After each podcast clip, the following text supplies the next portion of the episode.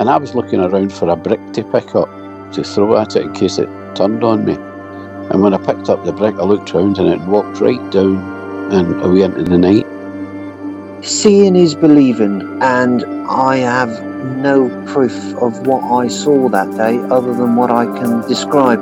It was huge. It was like the weightlifter of cats. Welcome to Big Cat Conversations. We speak directly to people who've encountered one of Britain's big cats. We also discuss the bigger picture. I'm Rick Minter, and thanks for joining me.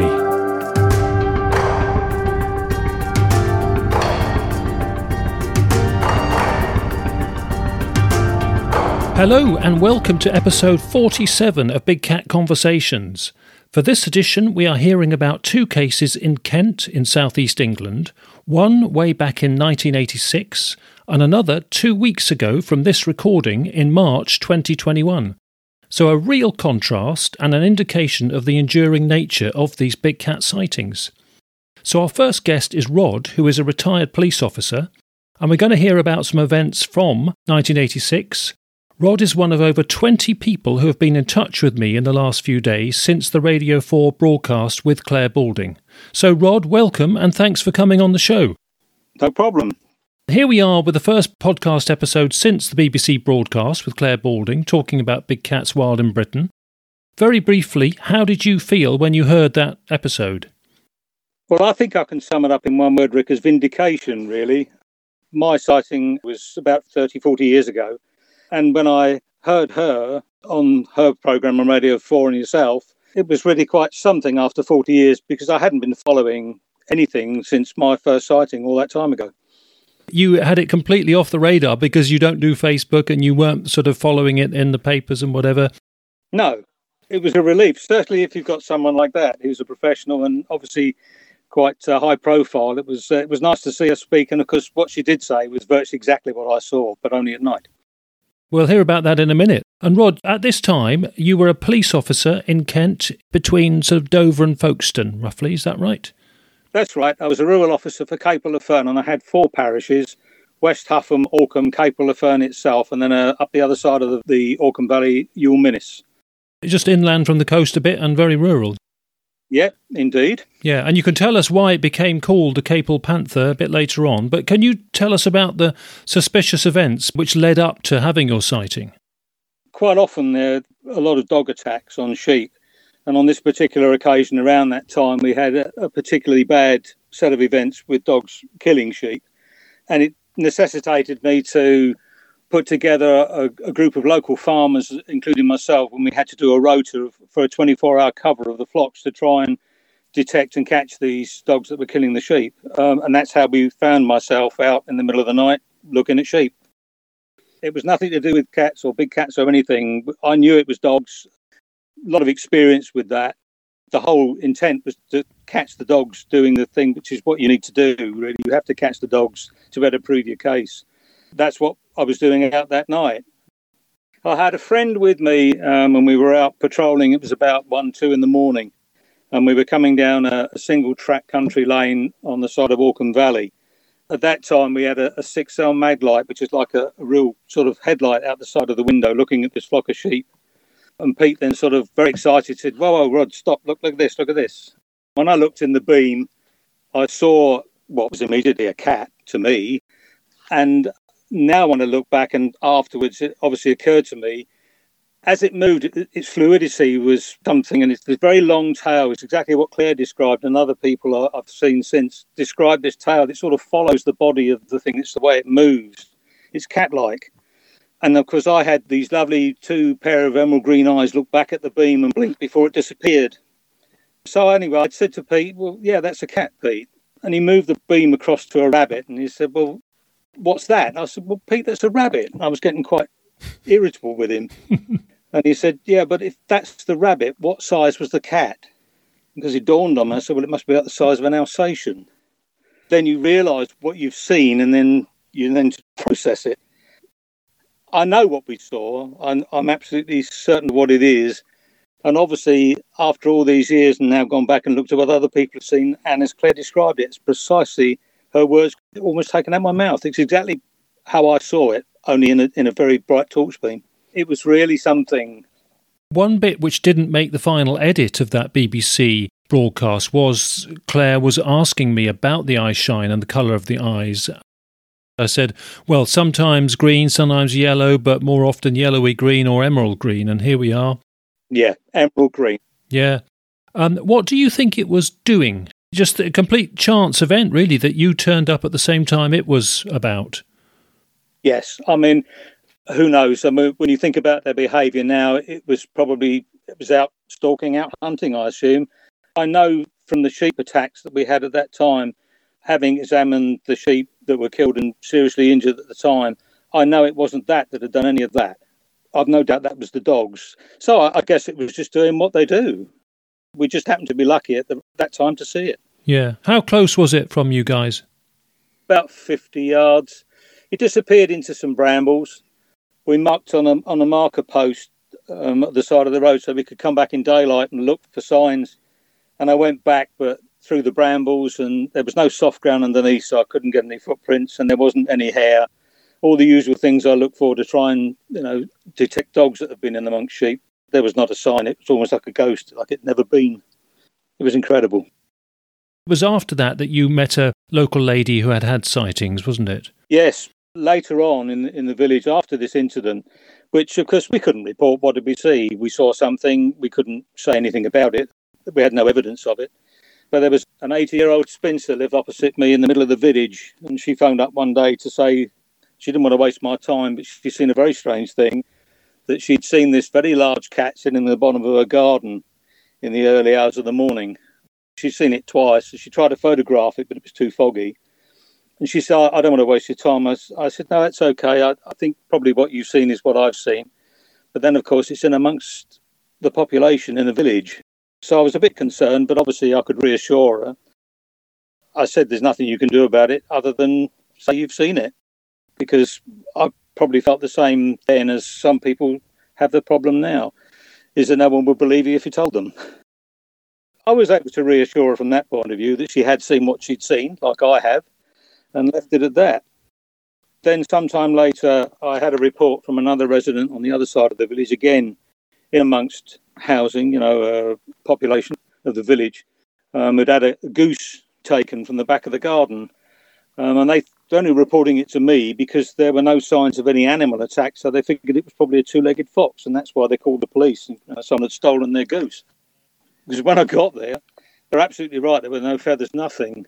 But I still got this in my mind. You know, I know that this thing has been seen by this other lady, and I'm thinking, well, obviously, this thing's about, I know what I've seen. And then I looked at some freshly dug ground at the side of the enclosure where this goose was taken, and I saw these very large paw prints. Um, and again, it went through my mind should I photograph this? Should I take the evidence? But there isn't anything else. So I just remained cautious, worried, if you like, from the point of view of the fact that it was in amongst people. But I thought, well, eventually we're going to get a, a confirmed sighting. If this thing is going to be this regular, we're going, to, someone's going to see it and we're going to catch it. It'll all kick off. But after that, there was never anything more. I never heard anything more from anywhere. So I assumed that after all that time, it's gone off, or it's been captured, or run over, or got back by someone that's lost it. Who knows? And that was it. I left it at that, really. I could do no more. Didn't you um, call out somebody from a local zoo to look at some of these signs as well? When we had the goose incident, I then got a call sometime after that down into a farm in Alkham on the side of the valley um, an isolated place, and the farmer there had got what he he was reporting basically a sheep worrying or, or a killing. So I got there, and what he'd done, he got an old ewe that had a lamb, and she wasn't particularly well, so he put her in an enclosure, looks a wire enclosure, just outside the back of his place, his bungalow. He came out in the morning to find that the lamb had gone and the ewe was dead. So he figured that obviously something had attacked this ewe and killed it. I got there, looked at it, there were some very, very deep scratch marks in her face. And whatever had killed this ewe had taken it, engulfed it totally by the throat and throttled it. Tried to eat it. Knowing what I knew then, I thought to myself, okay, now I'm beginning to understand what this might be. The cat obviously couldn't get it out the way it came in, so it took the lamb instead. Talking to this farmer, of course, he's got this in his mind. He's obviously got something going. We, we sort of exchanged notes, and I said, Do you think it could be a cat or something like that. by these marks. Um, and he said, Well, it's funny you should say that. The last couple of nights, coming down the hedgerow towards this enclosure, I've heard this very deep sort of, well, he says it's like a cat purring, but it was deep and sort of rough, like a big cat. So obviously, we then put two and two together. We're satisfied that's probably what this was. And I said, Well, look, there's been so many of these, a couple of these incidents now that I think, from the point of view of, of public duty, I ought to get some expert out to look at this in case we have got a problem. You never really want to start a panic, particularly when you've got no evidence. But there was something solid now in front of me now. Yeah. So I called out somebody. I think they came from the local zoo. Um, it's a long time ago now. And of course, there were several local zoos, aren't there, in Kent, in that location? Absolutely. He came out. He looked at it he concurred with the injuries on this ewe because um, when we explained what I'd seen, what the farmer had heard, we put it all together. He became quite incredulous. I, I guess, quite understandably, he was getting a bit panicked. He said, it was almost admonishment to me. Do you realise what you're describing, what you've seen, man? You know, well, for goodness sake. so I said, yes. And with sort of a, a dismissal, he said, no, it's a badger with the marks on there and it's a dog that's killed it. And off he went. So, left in that situation, what more could I do? Yeah, you sense a bit of denialism, perhaps more than anything. Absolutely. And then, of course, we didn't have DNA or. My decision then was how far do you go? How much have you got to let a situation develop before you need to sort of ring the warning bells? But even then, if you've got an expert out who doesn't agree with you, you're still your hands are tied. So, in frustration, I said, well, all you can do is, you know, wait with your gun. If it comes back, then shoot it, my friend, like you would a dog. But, uh, you know, we can do no more. And from then on, that was it. I never heard any more. And I never bothered with it much until I heard Clare. Amazing. Decades later, and you hadn't been exposed to the, the subject, but of course, you hadn't gone looking for it on Facebook or on the web or Google no. searches or newspapers. But no, when I did discuss these these happenings with uh, with a local colleague, you know, neighbouring villages, he coined the, the phrase the Capel Panther, almost as a jibe, I think. And what more can you do if that that's going to be the majority view? You had an expert denial as well. You, you tend to keep your head down, really. Yeah, that is interesting because I was fortunate to inherit or have passed to me the files from the late Quentin Rose. He was a guy who was investigating big cat reports, collaborating with police in through the mid 1990s up to 2002 when he sadly uh, died. Uh, it was a, one of these cases where you go into hospital with sepsis and it's not sorted quickly or, or realised quickly, and within 24 hours he was critically ill and then died, and they couldn't recover him. That's a shock. Yeah, he was uh, he was 44 actually our paths never crossed. I didn't get into the subject till a little bit after that, but his father looked me up and offered me all his files. And I can see from his files that in the sort of year uh, up to his death, he was actively in discussion with about four different constabularies across uh, Britain, including Kent, about yep. big cat sightings. And they were absolutely going to engage him to pursue some of the sightings and speak to people. And at that time, he had developed a humane foothold trap, which um, his father patented. And you know, the game plan was that he was going to follow up sightings and reports and lays with farmers and landowners and see if he could actually trap some of these cats. It never happened. I think now there's maybe too many of them for anyone to try to do that um, successfully. And even mm. if hmm. anybody wanted to, I mean, that, that's another matter we can come on to discussion on how people feel about it in a minute. But it shows you that yes. Kent Constabulary's attitude did become very much one of awareness of the issues and consideration of some sort of follow up action within what, 10 years of your experience. I suppose you might not have been aware, though, Rod, if there were any other staff members elsewhere in the county experiencing this, because if you, if you weren't talking to everybody and you didn't have email, of course, at that time, so could have been other cases elsewhere that you just weren't aware of. Correct. It's not a topic that comes up for general conversation, particularly if it's a bit like a UFO sighting. It's treated in the same way. Unless someone's seen it or feels the same way, you get a very negative response, don't you? So you tend not to not to go searching for it, I suppose. I think it might be a bit different now, but perhaps particularly then. since you and I have spoken, and since I heard what Clare said, and having spoken to you and looked at the websites and everything else, I mean, I'm delighted to see what I see because some of those sightings, again, there was one at Hawkinge, which was a village next to mine. I would have no compunction at all now about speaking out as I am to you now. And I encourage other people to do the same because the situation's not going to go away. It's here. And whilst I hear about trapping, I don't fancy that. I'd like to photograph them. But of course, when were they become a problem, then they were in amongst the population. It's a difficult one, but it's going to develop, isn't it? Yeah, well, they don't sort of breed like crazy. That was the thing about mine. It, that was 40 years ago, and I, that's something I said to you in my email. So probably Clare must have seen one of his babies, perhaps. But um, thereafter, I looked at everything else. So they're all over the place, aren't they? They're all over the country.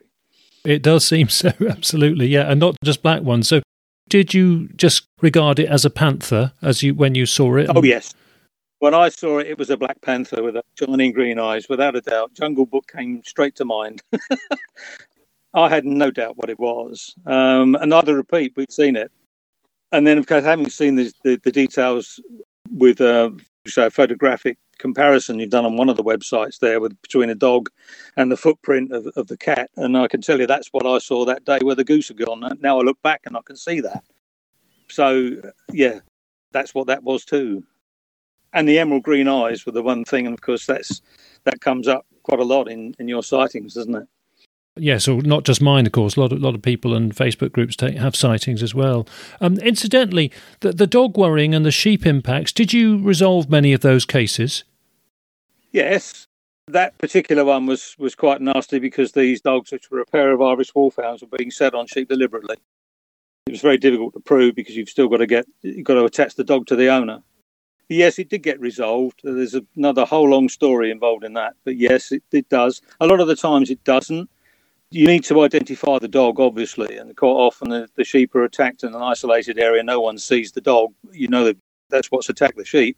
Yeah, sometimes we do, and I've had success in the past. I think now it would be even easier because we now have DNA, of course. In those early days, we didn't have that. You you would look for signs that the dog would go under or on over a fence and leave some hair behind, so you get probably the breed, certainly the colour of the dog. Mm as with paw prints, you know, you can look at the size of the dog as well. Invariably, sometimes you get a witness of the dog. Um, you just somehow you've got to put it to an owner. A lot of the time, they're local dogs are just out of control. They've been let out or they've got out and they've gone to play with the sheep. They start to chase them to begin with quite harmlessly, and then the sheep stands. They nip the back, taste the blood, and well, the rest is history, as they say. No, I've seen one case out of it. I happen to have a attic office next to a field of sheep, and I once saw that happen. A guy on the golf course, you know, a field away, had had his dog go across the stream and get into the next field, and that's exactly what happened. And the dog went back to the owner, and the owner would not even have been aware that that happened. No, in that five minutes, that dog, you know, just got the taste for it, and you know, the primal action took over in that two minutes of madness, and then it went back to be a good dog walking at the side of its owner which is why so many people will say to you, oh, my dog wouldn't do that. Well, I can tell you in my experience, every dog will do that. Well, certainly this was a shock for me to see 50 metres outside my office window. Luckily, I know the farmer, I got him round immediately, and had the dog been there another minute or two, I think that uh, you would have been in real trouble. Yes, not a good thing, and and the animals do suffer dreadfully with it. Not just the anxiety or the physical injuries that go with it as well. If they're in lamb, they abort it's devastating for the farmer and, and for the sheep. Yeah. Um, and, and, of course, it's simply irresponsible that the dog is out of control. Yeah. So you were liaising with quite a few farmers. Did you get any others gossiping about potential big cat sightings and big cats? Obviously, if I'd had a sheep attack then, I would be looking very closely at the sheep that had been worried by dogs, and I would know. Because that would be the only evidence.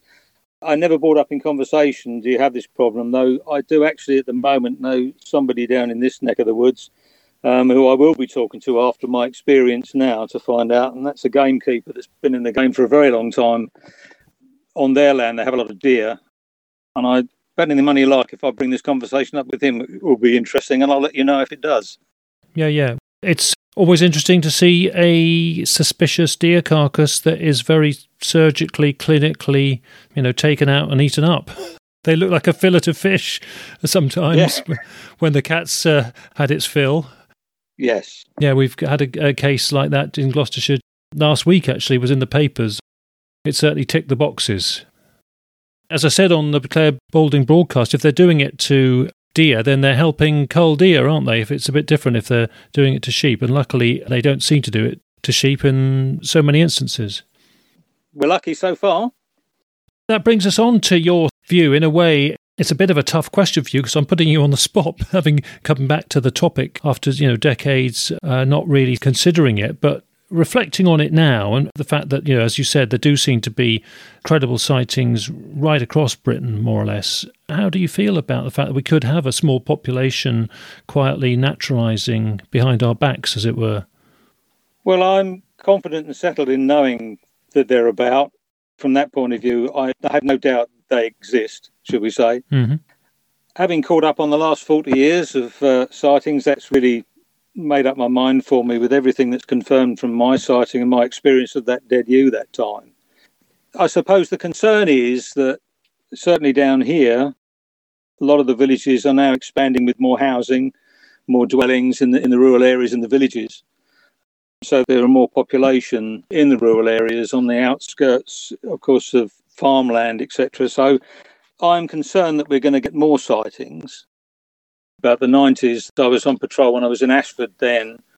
There was a call from some customers at a local supermarket who had seen what they described as a big black cat going across this field. Mm-hmm. So they're always around on the population. It's very crowded down my end of the woods.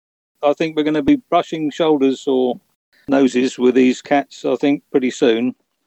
If you say they don't breed too quickly, and then then what? If they start interfering with the population and, and cause a few more concerns, real concerns, then people's fright, well, the thing I suppose I was trying to avoid at the time will come to fruition, won't it? Which will be a mild panic, I suspect.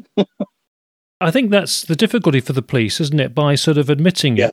I think a lot of us, we recognise that police quietly do take it seriously, but quietly don't broadcast much about it. They just go about the job, roll their sleeves up and try and liaise with people and give them moral support and do what they can. But as you say, you can, it's a bit like overreacting to the odd few cases of um, concerns of blood clots with a vaccination, isn't, isn't it? You can Yeah. talk people into concerns that shouldn't be there. Uh, I think the police have a damned if they do and damned if they don't sort of recognise it or broadcast any ideas about it. And rural policing is um, is the poor relation at the moment because of lack of resources. Uh, rural policing itself has become a bit of an issue, as I'm sure people have seen on other BBC programmes. It's been brought up more than once. So that close connection with the rural community is not as good as it was in my day. When you think that they had a police officer to themselves for four parishes, that's you know sort of 30 square miles. That doesn't exist now.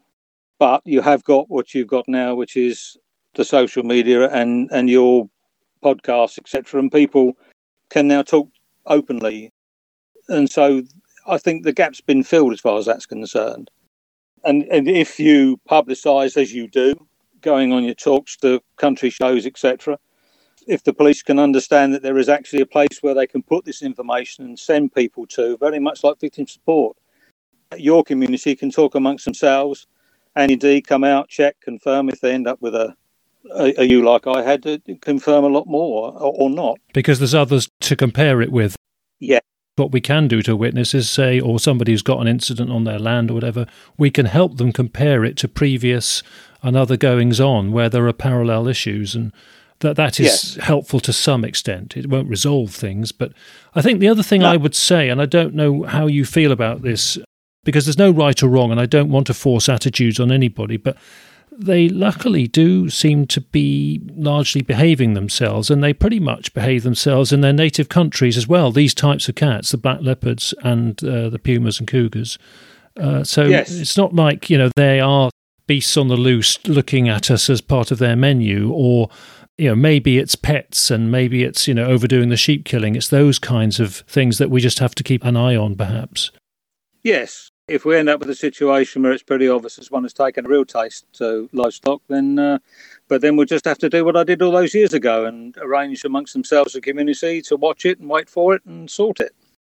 Yeah, even sorting it, of course, is very tricky though, and, and again, people would have different views on how to sort it, and Yes, yeah, and of course, not not, and some some farmers are, you know, remarkably tolerant. It might depend on how much of an impact they are getting, but it is Yes. surprising. Not everybody feels the same, you know, in, in all camps. Can't um, generalise, really. No, they're fine at the moment. I'm pleased they're there. I think it's remarkable. Hmm.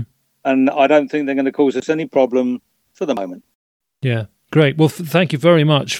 It's so nice to hear from um, former serving police officer. And anything else you want to say? Anything else we haven't covered that you think we ought to just touch on?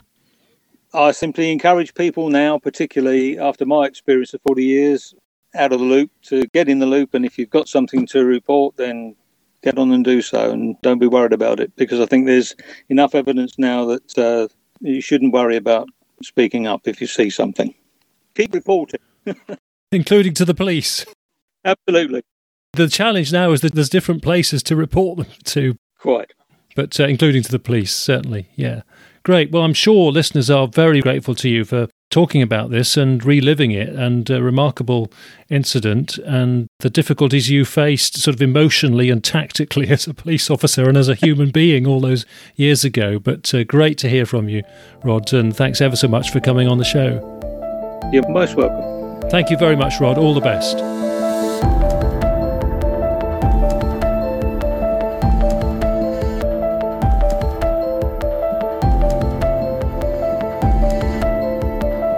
For our interval words of the week this time, we have in fact a brief tribute to Ian Hunter, who sadly passed away earlier in March 2021. Ian was the founder and the coordinator of the Big Cat Sightings in Scotland Facebook group. He was greatly respected in Scotland, and we were due to have him as a guest on this podcast in a future Scotland episode. He had had three sightings which we would have heard about, and he was due to discuss with us what he'd learnt from running a Big Cat Sightings Facebook group. I'm grateful to Paul MacDonald in Scotland for passing on the words that he wrote in memory of Ian on the Facebook group there, and here is an extract from Paul's text. Ian was not only extremely passionate and knowledgeable about the subject of big cats in Scotland, but was also caring enough to create a forum here for the collective sharing of knowledge, experiences, and ongoing research. It is only from these elements that we learn and develop as individuals and as a community.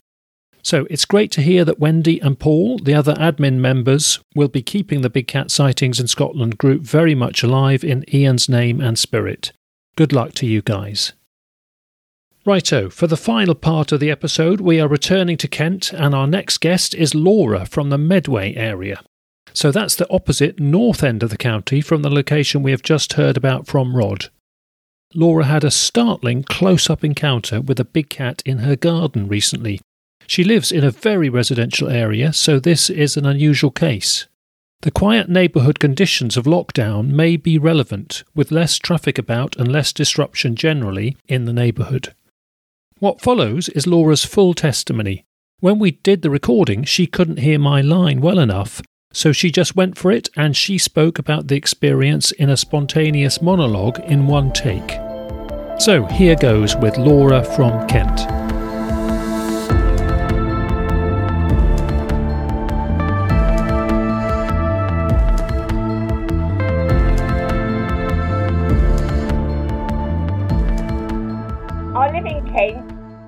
Medway Town. The other night, I was going to get my ginger tom in, my tango. I was quite shocked. Well, more than shocked. Couldn't get the cat in because he suffers with IBS. He was outside. And all of a sudden, there was this great big, it was like a great big wind went past me nearly knocked me off my feet, and it sounded like a high-speed train. When they say stand back from the station, the same on as if on a motorway. I thought, what the hell is that? That's the wind, because it wasn't a windy night, it was a silent night. And the next thing, looked to my right to see a large cat. The large cat being well, I don't know whether it was a puma or a black leopard, whatever you want to call them. The thing is, the animal was very, very large. It was jet black. It also was inky blue with light black and it had piercing green eyes. It had stopped in a striding position. Now, I couldn't believe it.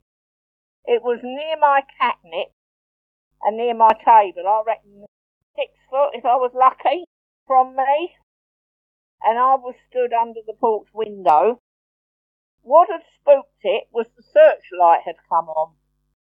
And the animal looked at me, turned round, it had its head bowed in the striding position, and it turned its head round and looked at me with these green eyes. I made quick contact and looked straight towards the tree. At that time, I thought, I'm not going to be frightened. I've got to just register what's happening. The brain couldn't function. I thought, is it an Alsatian? Or double the size of an Alsatian? Like a leopard or a puma or some cat that's jet black? Bigger than two Alsatians put together, muscular rump and a curled tail, and the paws were like padded. Now I've got a six foot wall and fence. With the actual wall, I kept looking at the tree. I thought, keep perfectly still. It's not going to attack you. It's not going to attack you. And when I went to look back, it had gone. And it must have cleared where my fence is and the wall. I was in shock. I came back indoors. Tango came in ten minutes later, hackles up, my ginger Tom, and all my cats have been very, very nervous. They've been on edge. I've got my calico, my ginger boy, and, well, call it a Torby that I've got from Cats Protection.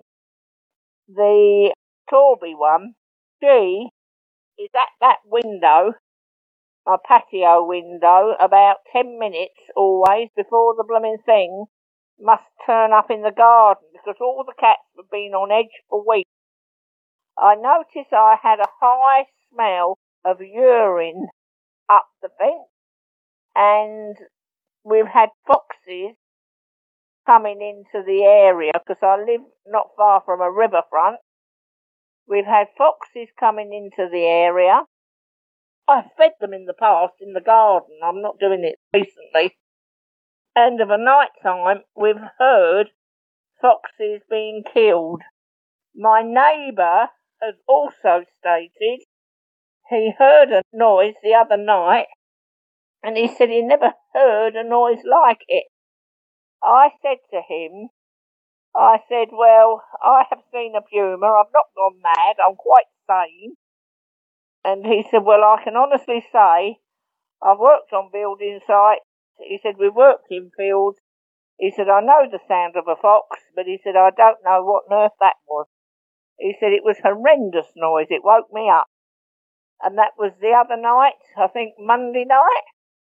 Now, last night we had the same um, noise again with the foxes or a fox. It sounds as if it's been attacked or something. Well, I shall stay up tonight and try and record more video evidence. I've noticed scratch marks on concrete and I've had urinating up the fence. Now this isn't a fox or my cat. I've had to throw water up the blooming fence. I do have catnip in the garden, whether that might be attracting the animal, but it was a beautiful, magnificent animal. Um, I never ever thought I would see a puma in my garden, to be honest, or a, a leopard or whatever. I can only tell you it was jet black with indigo blue and piercing green eyes. It was a beautiful creature and it was in stride, but the force of the creature, when it come over that wall, well, it was just like wind in front of me. And I just felt myself go back. I thought it was a gust of wind or something. Because I thought, well, I did have a swear up and say something when I was looking in the garden. And then I turned my head when the light come on to see that, but it was the element of surprise with the animal. He was quite surprised to see me, And I was quite surprised to see, well, I say it's a boy, it might be a boy or it might be a girl, I don't know. But the animal was quite surprised to see me as well. Just by ignoring it, I thought just let it be, let it just go out.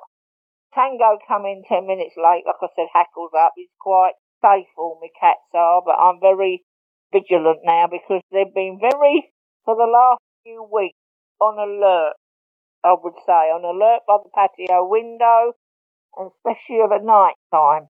They're all nice and relaxed indoors now, but it's always they start alert from, I'll say, anything from half past ten till about three in the morning. Last night it was so bad, this was 20 to 12, that there was people out in the road wondering what was going on and it sounded like several. Um, it could be foxes or there was something going on, and it was a hell of a row. Because what I said on the video that I recorded was ungodly row, and it was. It was like an ungodly row. It was horrendous. It wasn't foxes mating, and um, I have heard blood curdling cry they make when they're on heat. It wasn't that. This sounded like an animal being dragged round the street because whatever, if it is the large cat and the big cat, it when it catches it, it sounds like it's dragging something round the road, screaming its head off, which is the fox. I don't know. I've got a McDonald's near me. I don't know whether that's attracting the foxes because of all this lockdown with the um, pandemic. So the foxes might be coming in to rake through the bins at the McDonald's and then hence have a wander up here, and hence I'm not an expert, but just saying the uh, puma might be following them. I live near a river. The river's about five, six minutes. You're down by the riverside in a car. I also would say there's a golf course not far. Really, I'm just hoping that the traffic comes back and things are lifted because I think it's got used to its routes. But I'm prepared now. I'm prepared. We've met. I know what I'm dealing with. The police have told me to ring 999 and I've also rung the RSPCA. I would also say that with the creature, luckily I'm trying to keep my cats in. I have mentioned to some of the neighbours, they told me to warn people in the area, which I did do. I did tell people in the area on a group on Facebook, a lot were interested and there were a lot of believers. But then you get the element that don't believe, the disbelievers. But I think now with stuff happening round here, people are going to start to have their eyes open a bit more because I think one of them, or I don't know how many's out there, but there's one of them is definitely wandering around, I feel with the creature. I've told the police, I've told the RSPCA, please, please don't shoot the animal.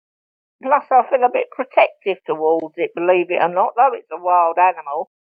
And if you said we're going to go and look for a wild animal, I'd have said no way.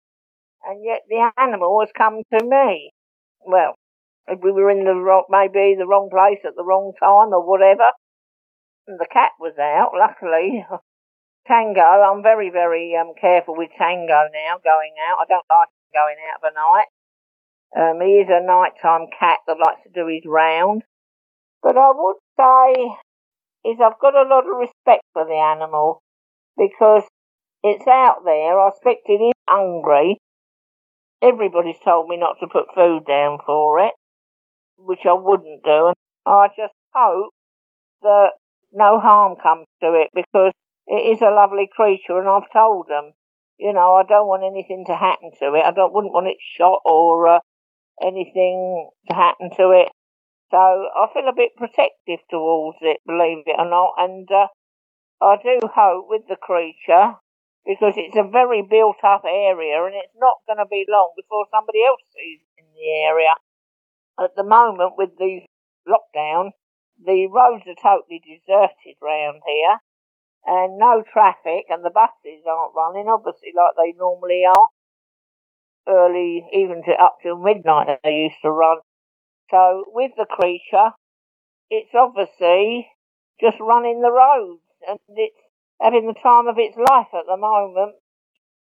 It looked to me like a young cat. It didn't look an old cat. It looked like a youngish. It was fit. You could tell by its muscular legs, its paws, and the padding. I never heard a thing when it jumped over. Never heard a thing when it left. And it was within seconds. As for the police trying to catch it, I think they'll have a hell of a job because it's so quick. There's not a lot more I can really say. Thank you. Thanks to Laura for such a thorough statement and a clear description of events. There are several points about this encounter which are well worth highlighting. In fact, Laura mentioned afterwards to me in a follow up phone call that she didn't mention that when it arrived, it smelt the air when it stopped. It was close to the catnip, so Laura wondered if it was smelling that, or whether it was just reading its surroundings.